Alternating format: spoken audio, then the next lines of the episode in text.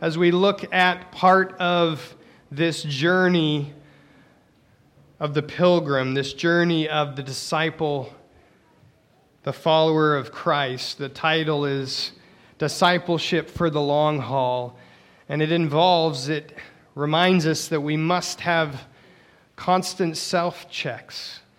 I was reading uh, one of the commentators or one of the books that has been helping me uh, called uh, Long Obedience, that the author, Eugene Peterson, says that it's really like a maintenance check, like kind of the dashboard in your car that the gas light might come on, or something else, a, a, door, a, jar, a door ajar signal, or something that kind of reminds you something isn't going right in the car.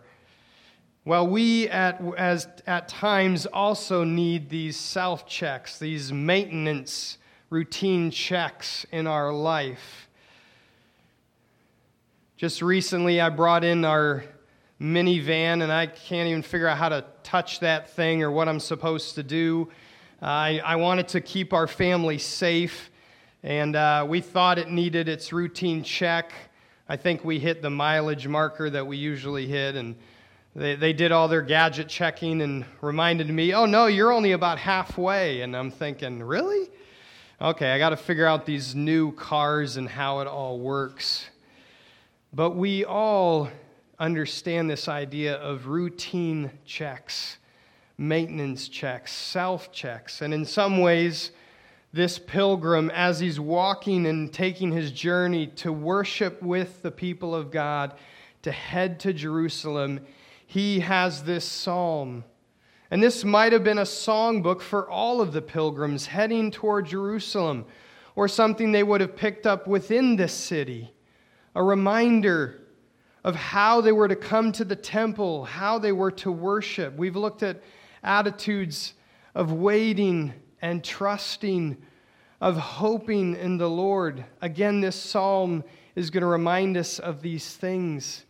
We have seen psalms of I lift my eyes up to the hills and reminded that the Lord is our protector and our provider and he owns everything.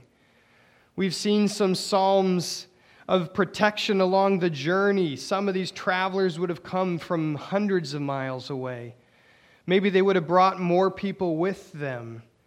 And the people of God together rejoicing at who God is. And interestingly enough, this isn't looking out at the enemies or at the people of God or even as a nation or what God has done to bless a group. This is very much looking at the individual, the self check, the personal maintenance of our hearts and our souls. Here is the pilgrim, maybe having a little bit of solitary time, he or she with God alone. And this is what the pilgrim writes words inspired and moved by the Holy Spirit, written down by human hands here in Psalm 131. So let's read these short three verses and begin in prayer as we look at what it means to have a self check for each one of us, to remind ourselves of what we need to be careful of. Psalm 131, verse 1 A song of ascents song of David. O Lord, my heart is not lifted up, my eyes are not raised too high. I do not occupy myself with things too great and too marvelous for me. But I have calmed and quieted my soul, like a weaned child with its mother. Like a weaned child is my soul within me. O Israel, hope in the Lord from this time forth and forevermore. Let's go, Lord, in prayer over his word. Lord, may you give me words that come from your text, from the Bible. May I get out of the way and may you shine bright. Lord, as we look at this idea of checking our own hearts, our own souls, our own sights and what we fix our eyes upon. Lord, help this to be a check for us, a reminder like the dashboard that tells us when something is low or needs to be looked at. Lord, your word is like that to our hearts. It brings us back to be checked by the truth, the word of God speaking to us. And in our day and age, Lord, we certainly need your truth to guide us in the light, to guide us on your path. Lord, give us conviction, encouragement, whatever is needed, comfort, exaltation, joy. Maybe this morning, a calming and a peace, a quieting of our souls before a holy God. We thank you for Jesus Christ, that he came to the cross, he died for our sins, he took our place. He underwent the greatest judgment and punishment, taking upon himself the wrath of God and the weight of all the sin of the world. And Lord, it's because of what he has done and because that he is not there on the cross or in a grave, he is alive forevermore, resurrected, reigning eternally in glory in heaven above, that we trust in him with our whole lives. We put ourselves and our souls into his hands. And I pray that everyone this morning in this room has done so. And if not so, that they would cry out to Jesus Forgive me, Lord, for my sin. Rescue me and save me, and give me the joy of salvation, so that I might know that I am forgiven and I have eternal life. That wonderful good news of Jesus Christ. May that be for everyone in this room this morning. And if that prayer hasn't been prayed, may they cry out to you even now, for today is the day of salvation. We pray all these things in Jesus' name. Amen. So, three main things of this passage, three verses, three points. That first off, we would know our station or our place, that we would know where God has put us in life, maybe in our calling, in our work, in where we are with our kids and family, that we would know our place know our station. Interestingly enough, King David is the one who writes this as a king, looking out over a nation with the responsibility of leading, and always, as we saw, going to the Lord, asking Him for wisdom. And yet, even as king, we know the life of David was not perfect filled with his own desires and his own reaching out for. Possibly this language of the eyes were lofty, and he felt like I'm entitled to something, and he ran towards sin. He ran after another woman. And yet, this king was confronted by a prophet, told of his sin and what a great example we have in King David. He repented. And Psalm 51, that beautiful psalm that I hope if you have not read it, go home today and look at the heart of King David. He said, Create in me a clean heart, O Lord. Against you only have I sinned and done what is evil. A heart of confession, a heart of brokenness. And this is the beginning of the prayer is that David understood his place before life and before a holy, perfect, powerful, all knowing, all creating God. O Lord, my heart is not lifted up. My eyes are not raised too high. The language here is of a haughtiness of one who believes they are better than. And that's where this second phrase, my eyes are not li- lifted up or lofty in the sense of I'm looking down in judgment. I'm condemning or I'm comparing and saying, I am better than. Oh, what a message for us today. I wouldn't just say that our culture is all about competition, but at times that leaks within our church family. And maybe it's within a friendly competition of a game around the dinner table. It could get wider and larger in aspect of trying to be better than fill in the blank. That is what we hear. That is part of what's inside of us. We desire to grow, to learn more, to get better, but so often it turns into, well, I'm not as bad as that person over there. I don't look at those things. I don't think about those things. This attitude of haughtiness, of forgetting our station and our place you know, for myself, leadership in the Bible is told to be servant leadership. That the best way to lead is to say, How can I help and serve you? How can I help you succeed and to see you grow in Christ? the opposite sinful attitude, what we find in King David himself, but in many of us as, as those who might lead families or lead businesses or lead teams within our work, is what can I get out of you? What can I get myself out of those around me? Instead of the opposite and maybe we all have to check our hearts, this sermon of self check. I have to check my heart. Am I here to serve?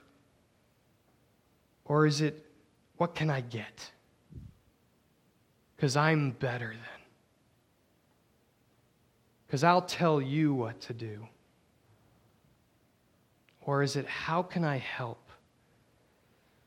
What can I do to come alongside. So convicting. Oh Lord, he cries out and he's talking to his God. This is him and his Lord. And he might be hearing around him voices that are saying, You are haughty, King David. You are thinking that you're better than. You are not looking out for our needs. You're talking about things way too beyond your place and your station in life. And he goes to the Lord and he says, Lord, is that true? I'm crying out to you. My heart is not haughty, my eyes are not lifted up. I do not want to occupy myself. This idea of work, of, of um, exerting a lot of energy. of stressing over, of, of sleepless nights, thinking about things too great and too marvelous. What that means, that's language from what we read this morning, Job 42. That the things that are too marvelous are the things of the Lord, the things that He is in control of.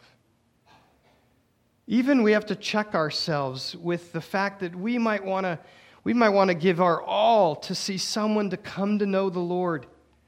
But at the end of the day, God has to draw that person. That is something out of our control. God has to save, God has to change the heart. We can work ourselves to the bone to try to create an outcome, but we, at the end of the day, we have to say, God, you have to direct. It has to be your will. Not my will, but yours be done. I do not occupy myself with things too great or marvelous for me. things out of King David's control, things out of the control of our hands. Yes, God has told us lead and work and live in your character and who you are. Those are things that you can work on. How you go to work, how you talk to your spouse or your kids or your grandkids or your great grandkids. Those are under your control. But there are so many things that we cannot control. This is for myself too. Do I go to the Lord and take those burdens, those things too great and too marvelous? And do I say, You're in control, Lord? This is where King David is in his self check. He has to remember his station and trust in the Lord for where he is, what his place is in life. This calls to mind verses even like James 3 that speaks of selfish ambition, desiring to get somewhere or wanting a position that we don't have. And we have to check our hearts. Are we pursuing it because God has put it in our heart? Are we pursuing it in the right manner. James 3 says, Who is wise and understanding among you? Verse 13. By his good conduct, let him show his works in the meekness of wisdom. But if you have bitter jealousy or selfish ambition in your hearts, do not boast and be false to the truth. This is not the wisdom that comes from above, but it is earthly, unspiritual even demonic. Wow, such strong words. For where jealousy and selfish ambition exist, there will be disorder and every vile practice. But the wisdom from above is first pure, then peaceable, gentle, open to reason, full of mercy and good fruits, impartial and sincere. And for those who know their place, who remind themselves, who, as we remind ourselves, God, what do I do in this station that you've put me in? We pursue peace with others. We say relationship with God, but with others, is more important than the ambition of pursuing something that King David learned this in many ways the hard way. That there was even consequences for his action of going for what he wanted, grasping at what was supposed to be out of his control, demanding desires that God said he was not to have. And he said, The Lord has put me in my place. Nathan the prophet came and held me accountable, said, You need to do a self check. Do we trust that God has put us in our place? Or are we looking for something else, reaching and grasping out for maybe something out of our control? O oh Lord, my heart is not lifted up, my eyes are not raised too high. I do not occupy myself with things too great and too marvelous for me. It's a reminder that God has given us this life to live. How are we working on our life as we mingle maybe with our spouse, with our kids, with our coworkers, with others around us? How we live is affecting others. But, verse 2, this is what King David encourages us to do as he has done but I have calmed and quieted my soul. This is a great illustration for this morning. Like a weaned child with its mother, like a weaned child is my soul within me.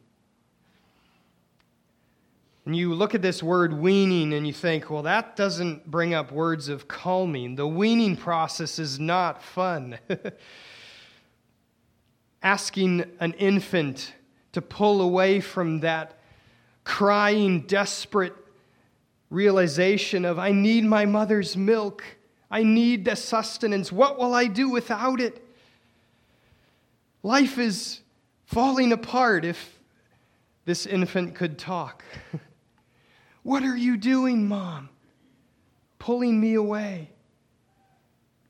But this is where God helps us understand that as we must pull the infant away from the mother to learn independence and trust, that you're going to live through this. you're going to survive, that we haven't pulled the food away. We still care and will nourish and feed you, but in a different way. That there's not this desperate, infantile clinging to, but a child that can sit next to his mom and know, I know the food's going to come. It's different. But now I trust. I hope, I hope that illustration helps you realize the spiritual growth that gets into our lives. That, that God, in, in his desire to mature us, pulls us away like a weaned child from that frantic crying, possibly for some of you for hours. I need more food, to that weaned child that sits and trusts and knows that food is going to come. And now the child can embrace, and as our family says, snuggle with their mother and be calm and quiet with their mom. And realizing I don't need to go for that milk anymore. For some of you, that was a long time ago. For some of you, you're going through that right now. that wonderful feeling of a child close to you who can actually fall asleep now and not be desperately crying, Where is my milk? I must have it. But can be with mom and rest with her and trust her. And in some ways, have a new relationship with mommy. That is like our God. As we are in a walk, we might get away from this desperation and this everything is going crazy and I don't know what to do, Lord, to can I sit next to Him and trust that He will provide, that His timing is the best timing, that the food will come for our daughter Elizabeth, it's more like, when's the next snack? she is this constant snacker. It seems like as the energy goes in, the energy goes out. High metabolism, maybe. I have no idea. But trying to train her up. Wait for the meal. The food is coming. No, you cannot have that right now. You need to have this. That's going to burn away in 10 minutes. this will hold you over until the next meal. Trying to help our daughter understand how she must trust her parents and how we will provide for her and all her needs. Benjamin, the same. They're just complete opposites. He's like, Yeah, I'm good until I sit down at the table and, oh, look at this great thing before me. Gobble, gobble, gobble, and he's done. On to the next thing. Okay, when's the next meal? Routine, predictable. he trusts in many ways. I'm going to be fed. I got other things to do. Who knows? They're complete opposite but it's this idea of trusting mommy and daddy. And in some ways, King David is telling us, I have calmed and quieted my soul. What's the big thing in your life right now? What's the thing that just seems like a weight Maybe it's been on there for too long and you need to give it to the Lord. Maybe it just came this morning and it's out of your control. And in some ways, we, like the child, can say, Father, Daddy, you're the parent. I'm going to give this to you.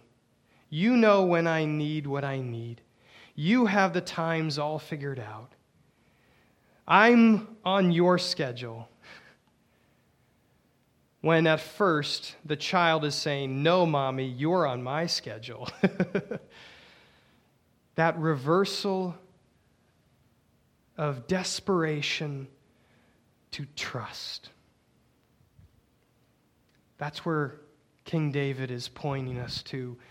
That's where this pilgrim song is reminding us that we must think about our life, think about where God is in place of that, and think about how, like a child, we have gone from desperation in our God to trusting what He has for us, the timing He has for us, the things He has for us.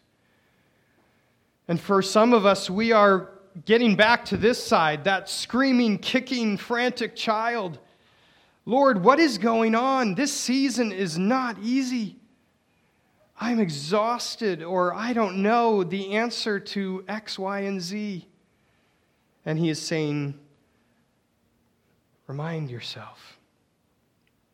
Be that child who sits next to the daddy or the mommy, can be calm, can trust. They know all my needs. They're not going to let me get into trouble. They're going to protect me. They're going to watch out for me. I mean, that's another thing. It's, you know, after about two minutes of silence in our home, or where did Elizabeth go? You start to get into this panic. but you know what? It's, it's the parents having to trust everything's going to be okay as well. You know, you go off to the other room. Oh, she's just doodling around with something. Or she's cleaning her room miraculously. Oh, Daddy, I just wanted to clean my room today. Really?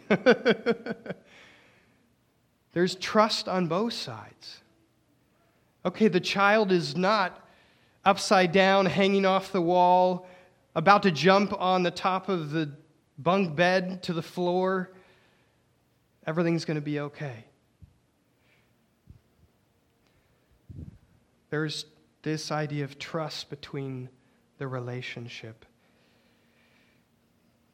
Do you trust your family position? Like I said earlier this morning, we are not God, and that is a good thing. God is God. Do you trust that He calls us children and He, the daddy, He, the one in charge? Do we trust Him knowing our place in this life, knowing our family position as a child to the parent. Jesus said, Let the little children come, for it's to the children that the kingdom of God will come. You need to come in like a child with that childlike trust. He knows what's best. I'm in, I'm in a dire situation. I'm going to put my life in His hands. I remember at the age of eight, just coming to that realization I am in trouble. I could count off the sins, I could list them and hand the slip to my parents. I need a Savior. Reminded that I am the child and He is the Father, the protector, the Savior. Remembering our family position when things go awry, when disaster happens, is when we put ourselves in the place of the Father. When we say, Lord, I have a better plan. And that kind of gets us to this last verse, verse 3. We need to remember our station, to trust in God's purpose in that to remember our family position, to trust that God calls us his children on purpose for a good reason. And we need to remember our Father, to trust in our Father, to trust in Him, who He is. Not just the things or the blessings or the provisions, but trust in Him as a person, as Daddy. For this says, O Israel, hope in the Lord, hope in Yahweh. I am that I am, the one who sustains and controls and keeps everything revolving and in motion and going on in our life. He has a plan and a purpose. This word for hope in the ESV, yours might say, wait on the Lord. It's this idea of calm and quieted trust. O Israel, hope in the Lord from this time forth and forevermore. It's kind of this psalm of a full circle. You check on your surroundings in your life. Lord, what are you calling me to be? First off, what kind of a man or a woman have you called me to be that helps you know what you're to do? But then we realize that we're in, a, we're in a family of God and we are called children, and our position is as a child to the Father. And then we remind ourselves of who our Father is. And we wait and trust and hope in Him. And as we're hoping and waiting, we go back around and we say, okay, Lord, what have you put in my sphere? And how do I need to become like Christ? And what do I need to do? And it starts all over again. This routine maintenance, this check of where we're at with God. And the call in verse 3 is hope in Him, wait in Him like a child, trust in the Lord. From right now, today, and forevermore.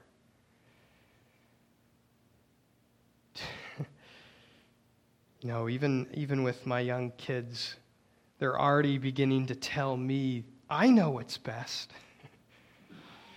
and we say, oh, yeah, that's that four year old to, you know, the end of teenager life or whatever. But Let's not excuse the adults. Where's our hearts this morning? Where am I at this morning? Is my attitude, Lord, let me tell you how things need to go? Let me tell you what is best. Or do I humble myself? Do I remember my place? Do I say, I'm the child Help me to sit and submit to you, God, and say, Lord, what would you have for me? Lord, about this situation, I'm going to bring it to you.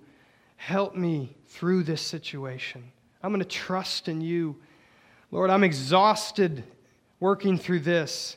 I need to bring this to you. I need to take the burden off and cast it upon you and trust you for this situation. What might it be where we need to come to Him again like a child, like a weaned child in trust? Bring it to Him. And remember our place. Not think too highly, not try to get into His shoes and try to be God.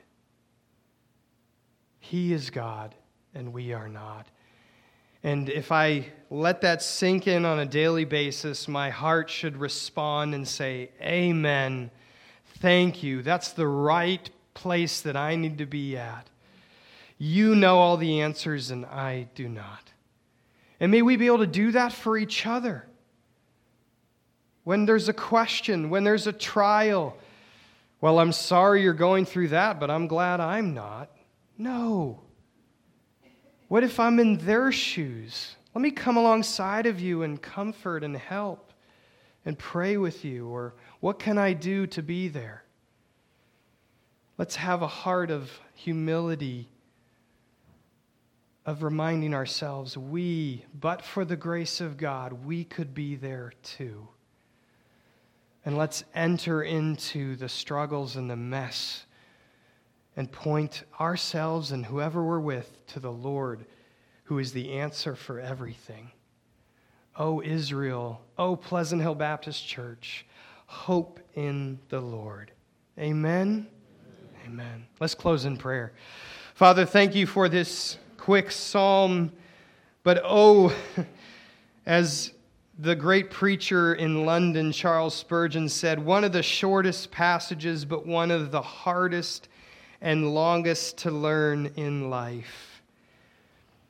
To be humbled and remember our place before God, and to come to Him in childlike trust. Those are sometimes the hardest lessons that we need to be reminded of week in and week out. Oh, church, trust in God, hope in God. He is working all things out for good. May we believe that, even when we don't have the answers right now. May we hope in our God. In Jesus' name, amen.